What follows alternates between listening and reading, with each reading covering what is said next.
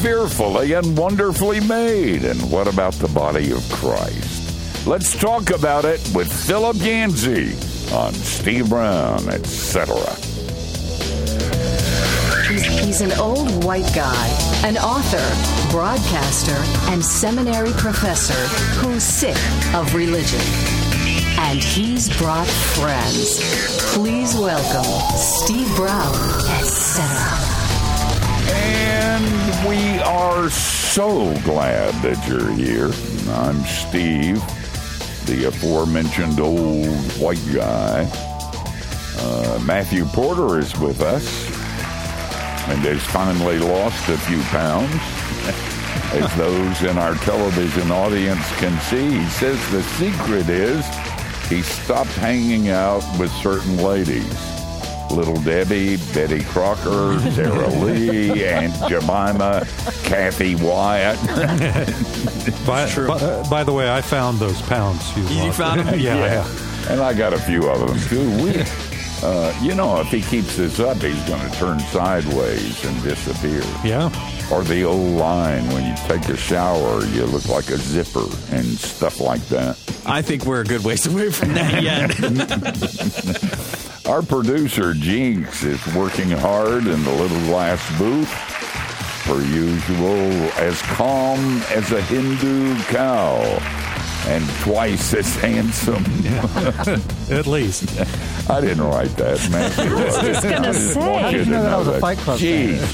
Jeez. our, our video director, John Myers, is in the tech bunker. Or at least I hope he is. You can't see him through the glass window. And then George Bingham, the president of Key Life, Doctor George Bingham, a true financial expert, even when he reads the story in Exodus about the golden calf, he thinks, foolish Israelites, you never put everything into gold. Then, what would ten percent of that be? I was just gonna, yeah, I was just wondering about that myself. And then Kathy, of course, is the soft feminine side of the program, the straw that stirs the drink. The dilithium crystal on our Starship Enterprise. The me- that means she makes things happen around here. It's true. Man, I've been looking forward to talking to Philip Yancey. I thought he died. You know? One more old white guy. One more old white guy, Another yes. old white guy. That's right. Philip Yancey's written twenty-five books, including bestsellers Disappointment With God, Where's God When It Hurts? He currently has more than fifteen million books in print. I have three hundred seventy-three and, uh, published in more than forty languages worldwide. And his newest book, uh, well, it's not new, it's kind of old. He worked on it and got it right this time. But I hold it in my nicotine-stained fingers. It's titled Fearfully and Wonderfully, uh, The Marvel of Bearing God's Image. Philip, it's so good to have you with us, and I really mean that. I've always enjoyed being on your program. Thanks so much, Stephen. And you should... Uh... You should consider a second career in comedy, too. Yeah, right. That's true. If this preaching thing doesn't work out, I'll try.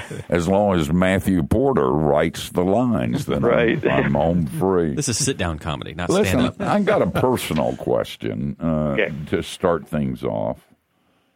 I've been reading this book again and being blessed again with it. Uh I read the introduction this morning and what you said about Doctor Brand, um, well, it brought tears to my eyes. It was mm. just so moving and profound. And if you say, I wept, I'll say you lied because real men don't cry. But I, but it really was moving. But it was also puzzling.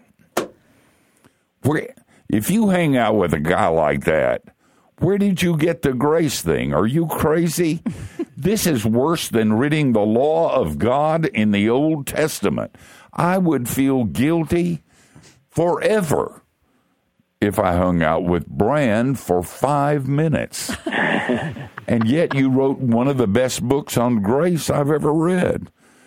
How did you pull that off? I mean, I would think you would go in a corner and just repent and feel really guilty for the rest of your life. Actually, the contrary. When I was, we were a strange couple. I call us the odd couple. I was in my mid-twenties. This is coming right after the nineteen sixties. Uh, nobody trusted anybody over thirty. We were questioning everything in society, everything in the Bible. And I didn't know what to believe. I was coming out of a pretty bad church situation, troubled family. Not sure if the whole faith thing was worth it or was true. And when I was when I started as a journalist, working as a magazine editor, I thought, man, wouldn't it be great to be around famous people? Uh, no, you know, no. Today it would be like Beyoncé, Justin Bieber, you know, people like that. Wow, that'd be great. Because we're in a celebrity culture, and that's who gets on the covers of magazines. And I did interview a few of them, um, some football stars, some actors, some politicians, a couple of presidents. And frankly, I went away saying, I don't really want to be like that. I don't want that kind of life. It's not much of a life, this celebrity life. You're you're on guard constantly. You know people are trying to get something from you.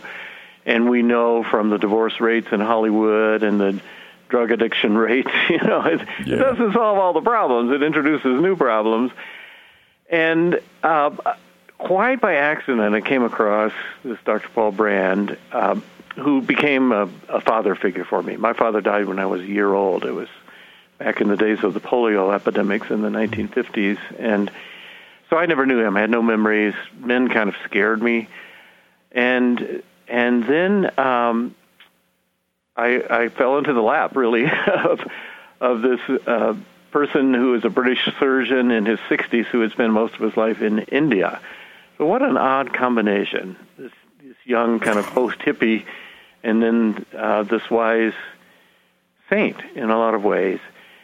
And I followed him around. I was not capable of writing about my own faith at the time. I didn't know what I believed. But I was quite content to write about Doctor Brand's faith because I saw it lived out in front of me. And in the process of doing that, and I followed him around for about ten years back in the oh, late nineteen seventies, early nineteen eighties, when I emerged, I thought, well, I think that's what God had in mind with the human race. Mm. You you prayed off air, I believe, Steve, and, and you prayed very simply, may, may we please you, God. And I decided that's why we're here. That's why the whole universe exists. That's why there are human beings. We are here to bring God pleasure. And I looked at Doctor Brand and said, that's how you bring God pleasure. I, I didn't feel sorry for him, even though he's working with leprosy patients in India, you know. In fact, uh, I've never met anyone more full of gratitude and joy, and so I wanted to be like this guy. And I, when I look back on the people I've interviewed, they kind of fall into two categories, categories of stars, and those are the celebrity people, and another category that I call servants, because Doctor Brand never tried to call attention to himself. He was there to serve, to serve actually the lowest people on the entire planet.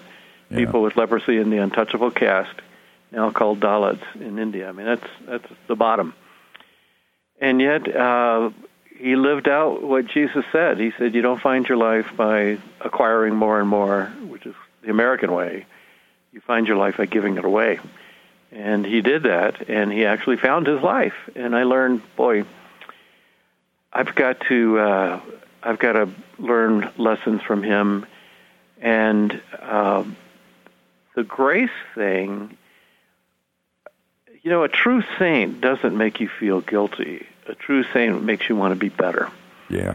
And when I saw him reaching out to the undeserving, that was a model of grace, a model of what God does for us.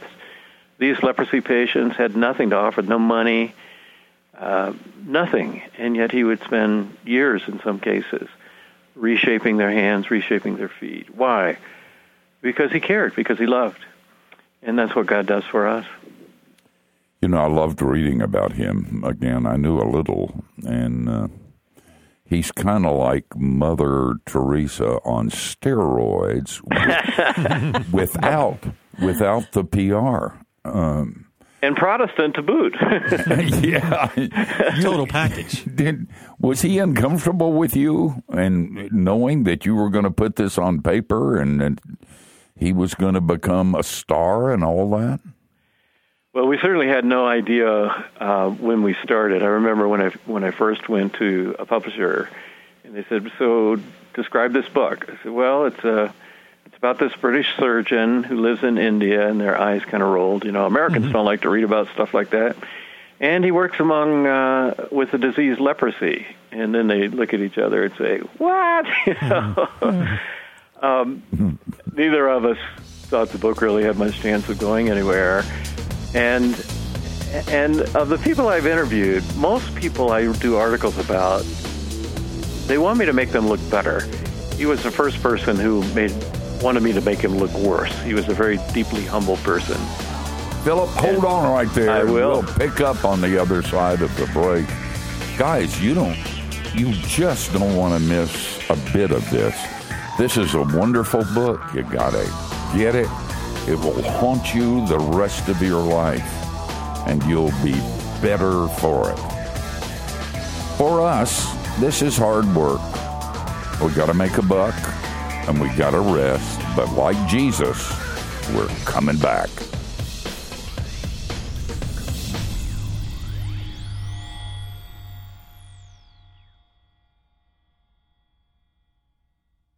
Hi, this is Eric, producer of Steve Brown, et cetera. If you've been listening very long, you know I'm a struggling believer, and I'd love to share some things that have helped. At Key Life, we believe that the deepest message of the ministry of Jesus and the Bible is the radical grace of God for sinners and sufferers. And we have four mini books that'll help you believe that no matter what you've done or what you're going through, God's not mad at you. Feeling Guilty, Suffering, and Faith and Doubt by Steve Brown will help you apply healing biblical truth to where it hurts the most. And my mini book, The Gift of Addiction, How God Redeems Our Pain, shows that coming to the end of ourselves is actually the beginning of faith. These four mini books are in the Grace for Sinners and Sufferers mini book combo, and it's available at key life dot org for a suggested donation of twelve dollars. They're also individually available for a suggested donation of four dollars.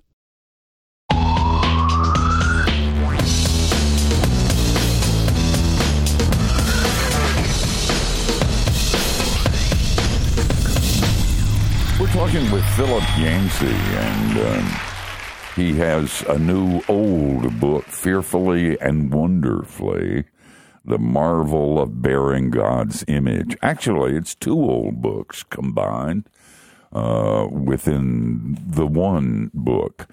Um, Philip, we, we were talking about Doctor Paul Brand. I, I'm absolutely blown away with him. I'm a cynical old preacher, and, and uh, you know, I have trouble in lots of places, mainly with me.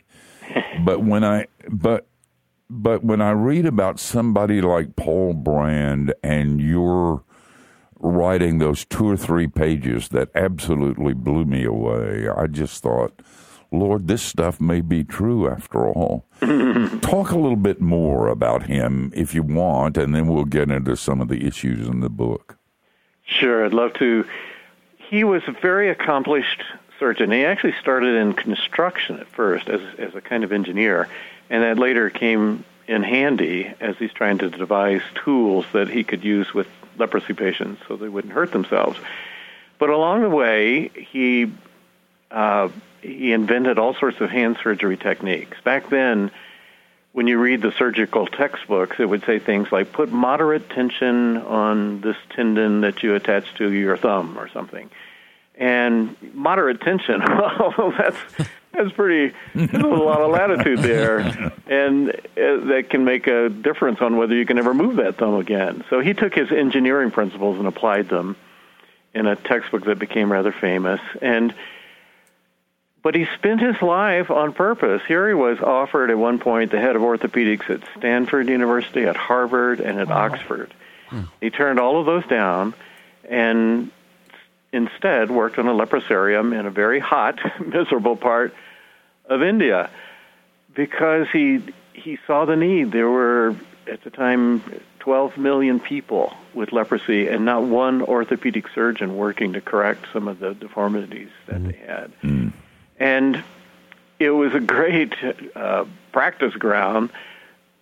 Leprosy patients don't feel pain, and he could actually do surgery on them without using anesthetics. They would say, here, try try my hand, try my left hand, try my right hand. Oh. It cost them nothing, and sometimes it worked. And o- over the years, he became rather renowned, was uh, made commander of the British Empire by the Queen, had these invitations and, and won awards.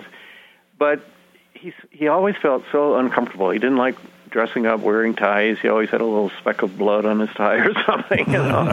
and, and he really came into his own uh, when he's dealing with these individual patients. And so many times I would sit there and he'd start telling me a story and, and begin weeping. And a friend of mine said, I've seen doctors weep. I've never seen an orthopedic surgeon's weep. They're a different kind. They're a different breed. breed man. They yeah. don't care. uh, but that was the kind of person he was. And part scientist, part engineer, part theologian, part compassionate physician. And then he came up with these reflections on the body of Christ and lessons that he learned from the physical body, the human body that we all have, and drawing analogies, combining all of those different fields that uh, he lived. When I when I first came across a little group of chapel talks he gave, which is where this book originated, I thought, man, this is gold. I've never heard anybody think like this. And I asked him, could I just take this and take it as far as I can go? Well, times change. Um, science changes. Back when we started, D N A had barely been discovered, you know. A long time ago. Medicine changes. Readers change. Readers are, are much more intolerant today than they used to be because we're used to reading on the Internet and flipping from one thing to another. And I, I didn't want his legacy to be lost, so I took those original books and spent about a year reshaping them, uh, honing them, editing them, adding some news stories that hadn't been published before, and trying to come up with a a book for a new generation of readers. Did you make many corrections? I did. Uh, I don't know if you've ever taken a look at something you wrote thirty-five years ago, Steve. No, I don't. Humiliating. Do that. I'm, all, I'm already depressed. I don't need that. But you got a chance to apply that. Everything you've learned in the meantime and try to make it better. yeah. So it's better than starting from scratch, I'll tell you that, but it, it can be humiliating in the process. you know, well, you mentioned that editing process. You know, as you're reading the book, it's it's it's uh, first person with Doctor Brand, you know, describing all these different events and, and phenomenon.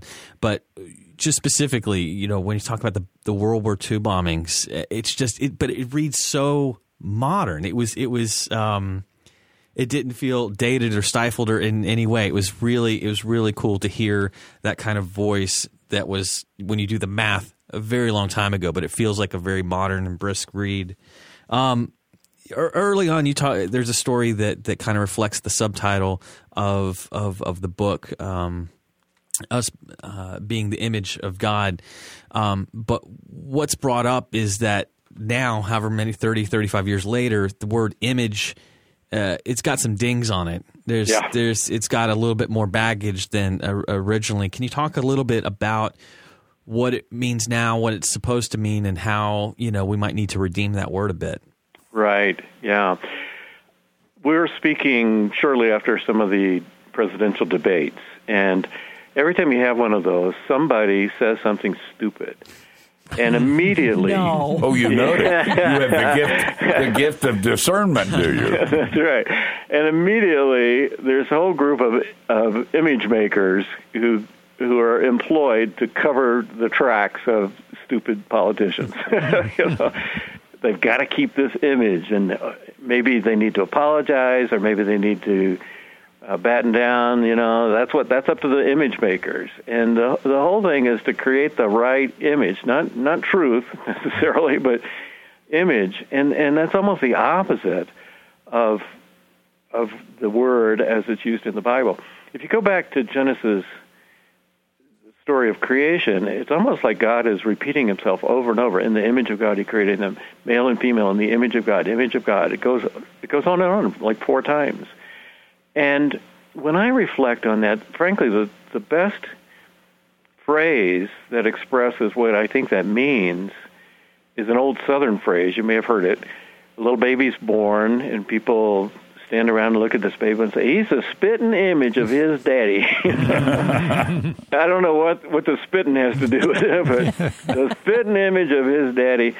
And you look at that little baby, and then you look up, and his dad's six feet tall, one hundred eighty pounds, wearing overalls, and you say, say what? You know, they don't look alike, but somehow there's something in that baby, the hook of his nose, or uh, where his eyes are set, or his chin, whatever, that reminds people of his father genetically. And I think that's what the body of Christ is supposed to do. It's supposed to be a body, the visible presence of God on earth, so that when you look at that body, you say, oh, that's what God is like. Somehow that reminds me of God. Oh, man, that is so good. I can hardly stand it. If you want some more of this, you won't go anywhere else. Um... If you're listening on the radio, uh, you can uh, get a copy of this book, and you can study it in a small group, and your lives will be changed, and you'll rise up and call Philip Yancey blessed. More to come. Don't go anywhere.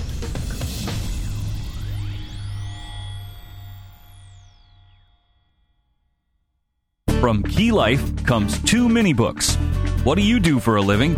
And Life After Retirement. What Do You Do for a Living by Justin Holcomb addresses the problem of defining ourselves by what we do and how we perform in our work instead of by who we know.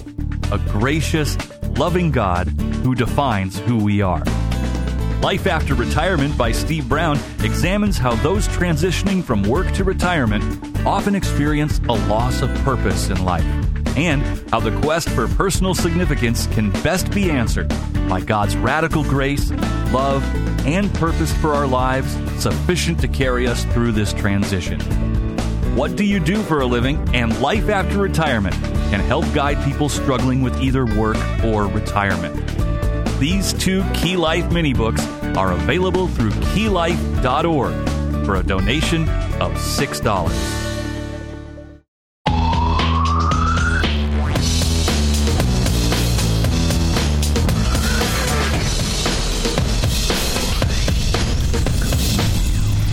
Listening to Steve Brown, et cetera, and our guest is uh, Philip Yancey.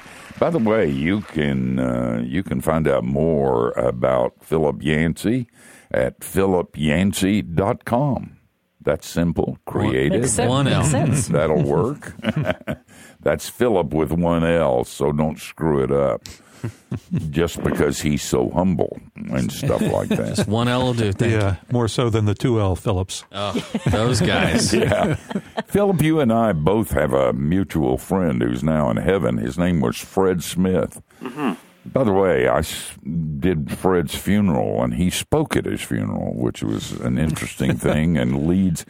And, you know, I was getting ready to get up and speak, and there were five big screens around this large auditorium. And I look up, and there's Fred grinning at everybody. Oh boy! And he said, he said, for those, you know, he was, he said, it, there's so many people here, it'd be a shame for me not to say something. He recorded it a week before he died, and he said to my friends who don't know Christ, one of the great gifts of my life was knowing you. And for those of you who did know Christ, I'll see you later. And it, and it was just so good. But at any rate, speaking of death and stuff like that, when uh, Maxie Jarman, who was Fred's mentor, died, uh, I figured that Fred would be devastated because he loved Maxie, and Maxie was a father figure to Fred.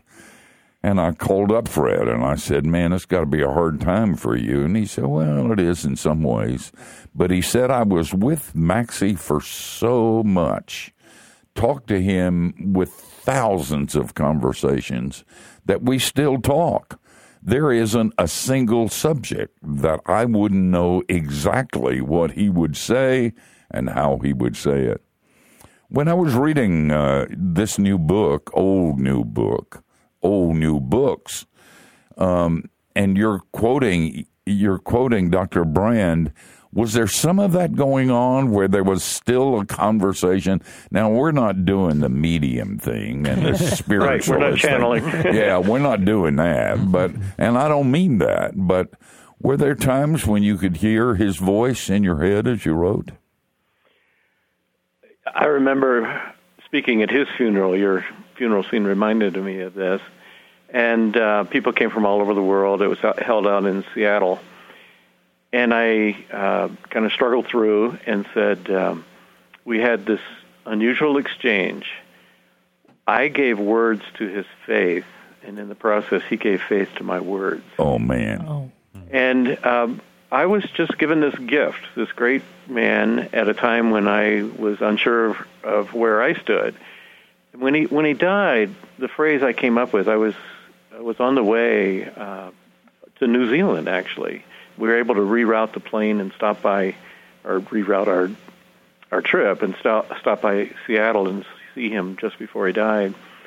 And uh, I was just sobbing. I woke up one day just sobbing, and I, the phrase that occurred to me was, "I'm not ready to walk alone."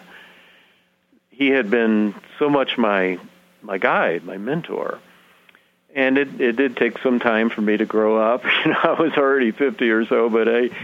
I really wasn't ready. I had leaned on him for wisdom and insight. But over those years, of course, I made all these recordings. I made uh, notebooks full of notes and and asked him every question I could think of. So in a sense, he, he was still alive. He was there in those words. And um, in going over this book, I was able to revisit them. And I, I could hear again. Yeah. And see again those situations where we're sitting out in a porch in India or in a patient's home hearing a story and seeing Doctor Brand interact or, or even examine. He he fell um, and hit his head on a banister. He was carrying a book, a box of books upstairs and was uh, had bleeding on the brain. But when I went to the hospital to see him right before he died, I reached down and kissed his forehead, which had been shaved for surgery, and and he grabbed my hand. Now, he's completely comatose, has no conscious movement, and he starts examining it like a hand surgeon. It was it was so ingrained in him after spending his career doing that, that even though he was unconscious and his brain was full of blood and it wasn't really working, that was his instinct. It had become that instinctual. Oh, man. Listen, do you? Uh, why don't you pose the question? Okay, and then and, and we'll use it as a teaser. That's okay. What we refer to in the industry. And then when we come back, Phil can address your question. So, what would you ask? Well, my my question deals with the fact that in the book, Philip, um, there are some really um, lovely parallels between uh, our physical bodies and the body of Christ, and and I just wondered if you could talk about Uh, some of those metaphors that stand out to you the most when we get back, because we're down to, I'd love to do that. twelve seconds. So right. I want to hear more than twelve seconds worth. Okay. All right, guys. What we're going to do is we're going to play some bumper music, which should start now. And then... Wow, uh, your magic. Oh, I know. Just your just word flip, makes it happen. Just... A, Flip on my Steve and I eyebrow. On the same team. I got some buttons. He tells me when to push them. Our uh, guest is uh, Philip Yancey, and uh, by way of Philip Yancey, Doctor Paul Brand. And the book is "Fearfully and Wonderfully: The Marvel of Bearing God's Image." There is such good stuff coming up. Anybody ask you what you're listening to?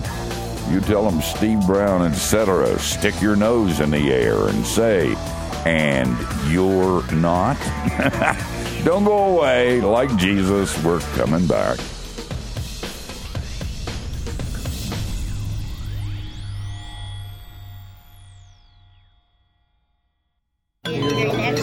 went to see a friend in the hospital the other day, asked him how he was doing, and he said, I'm doing really well, thanks to the doctor.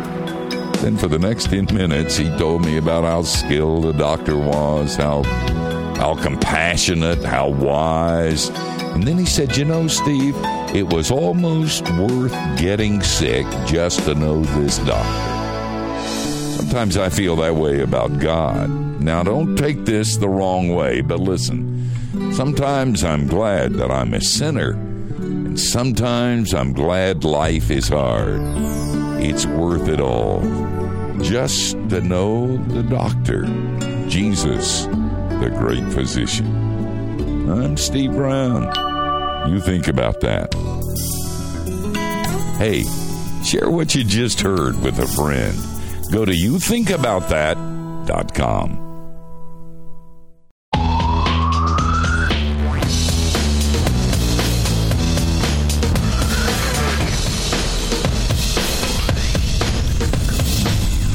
Talking to Philip Yancey, and his book is Fearfully and Wonderfully, The Marvel of Bearing God's Image.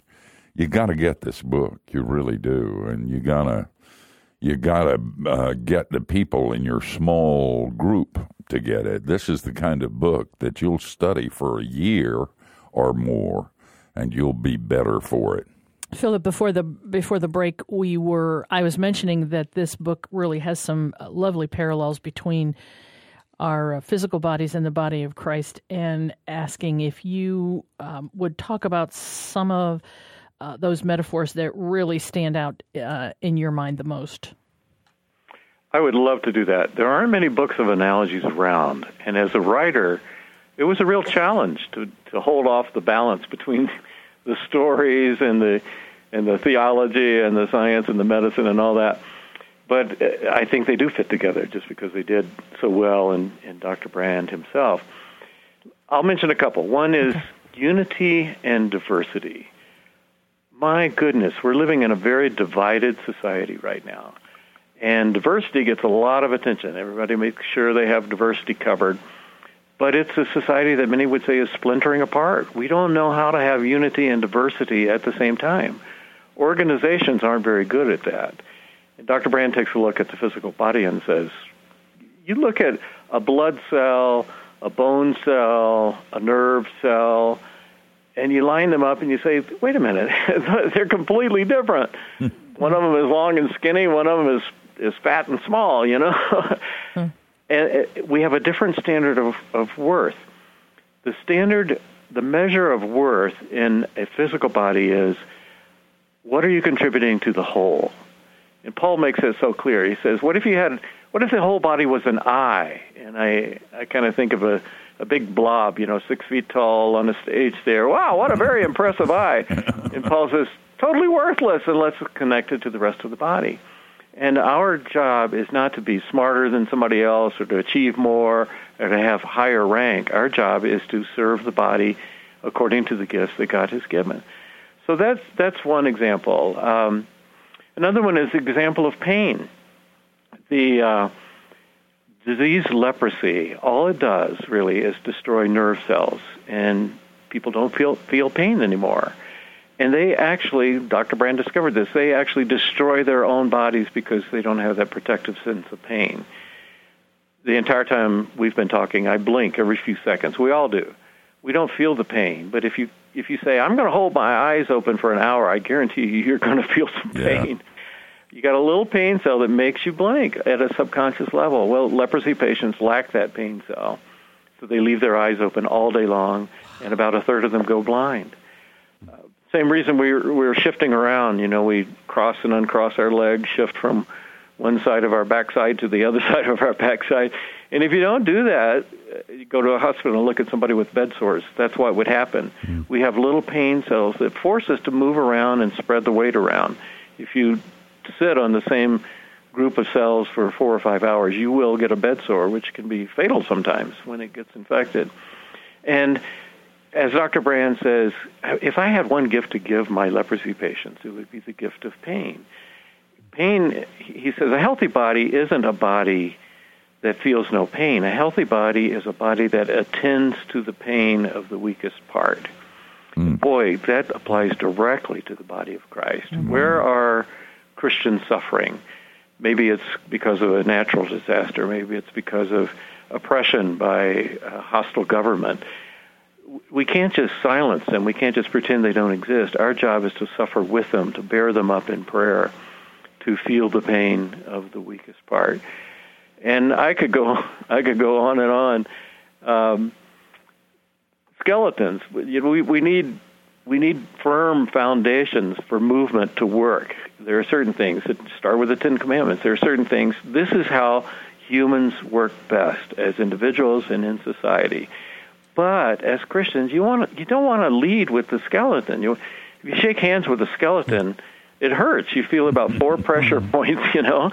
And, and so you don't go around broadcasting uh, how legalistic you are. That, that's the opposite. Instead, what we present to the outside word, world should be soft and compliant and warm, like skin, full of fat cells, so that uh, when you when you shake hands with somebody, it feels good. You're you're making a connection. So there are all sorts of analogies directly like that between the physical body and the spiritual body of Christ.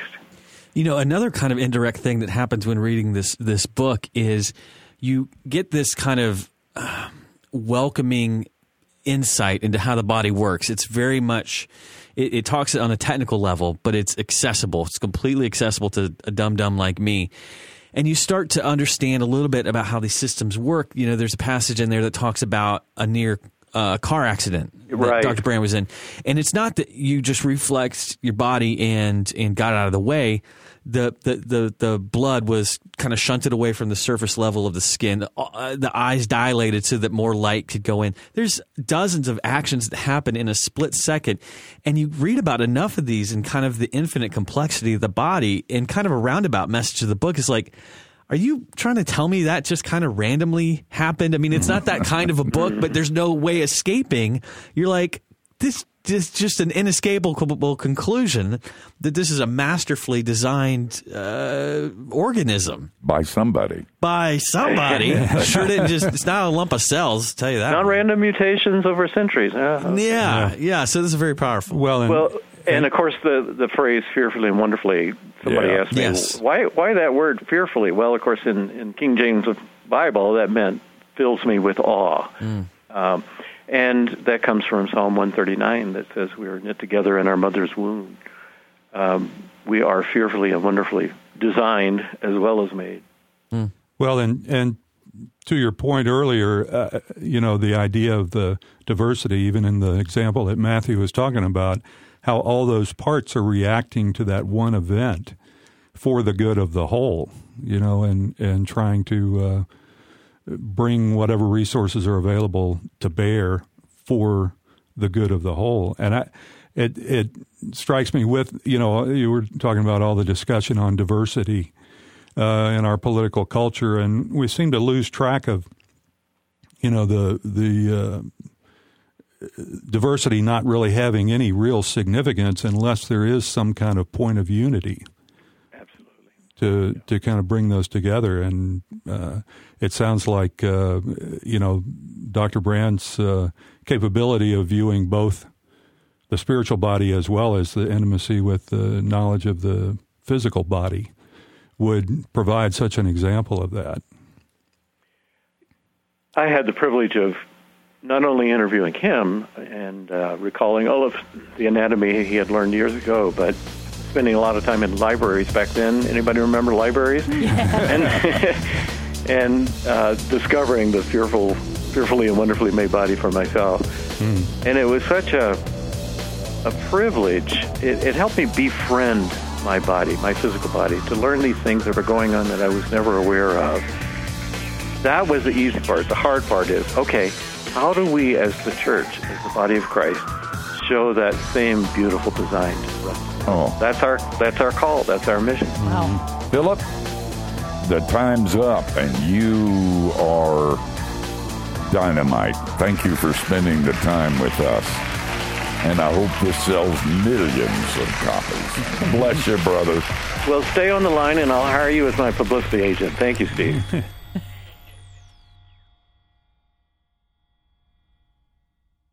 Hi, this is Eric, producer of Steve Brown, et cetera. If you've been listening very long, you know I'm a struggling believer, and I'd love to share some things that have helped. At Key Life, we believe that the deepest message of the ministry of Jesus and the Bible is the radical grace of God for sinners and sufferers.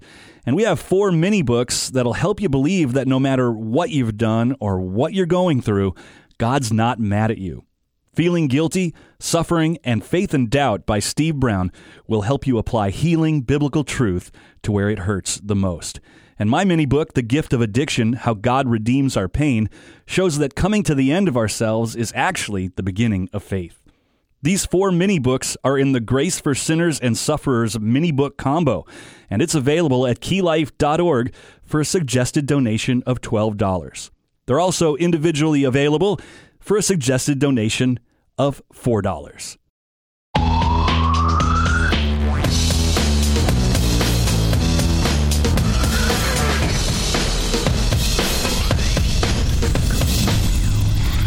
man, a great hour uh, with him.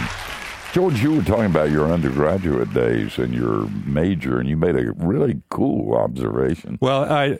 I uh, long time ago, my undergraduate was in biomedical engineering and, and got a little exposure to what they were calling rehabilitation engineering, which was designing for disabled.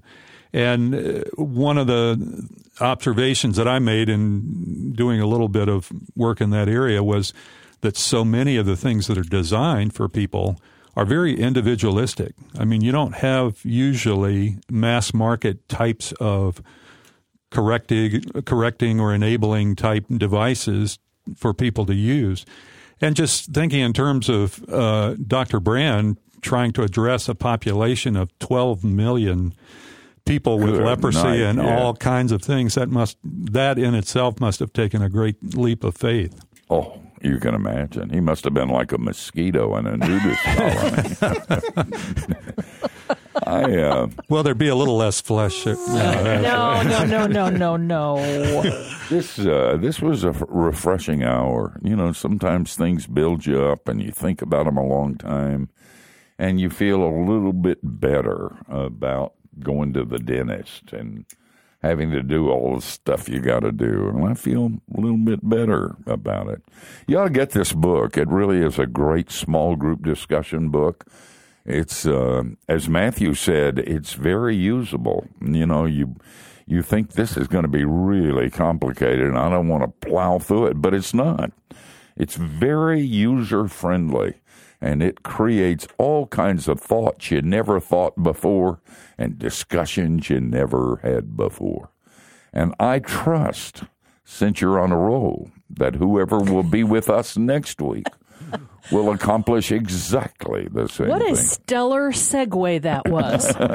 Who's going to be on next week? Actually, I, I didn't even know this, but we have a executive producer personal favorite next week. Jinx, uh, Jinx is one of Jinx's personal favorites, Jessica Thompson, who also happens to be Elise Fitzpatrick's daughter. And Jess has a new book out called How to Help Your Anxious Teen. Um, and I'm sure there's like nobody out there in the listening audience that has a problem with an anxious teen. Um, I mean, I'm just sure because all teenagers are just so Especially happy mine. all the time. Yeah, mine are. Yeah. Of the time. I won't I won't say it on the broadcast news next week, but okay. frankly, give it up. There's nothing you can do about teenagers. I mean, it's hopeless. You just pray they don't kill somebody or do something that isn't fixable before they reach the age of thirty-two. Wow, that's guys, way past being a teenager. Hey, guys, we're out of here, but we're going to come back next week. Same time, same place. You join us. And between now and then, don't do anything we wouldn't. And that gives you a wide, wide berth.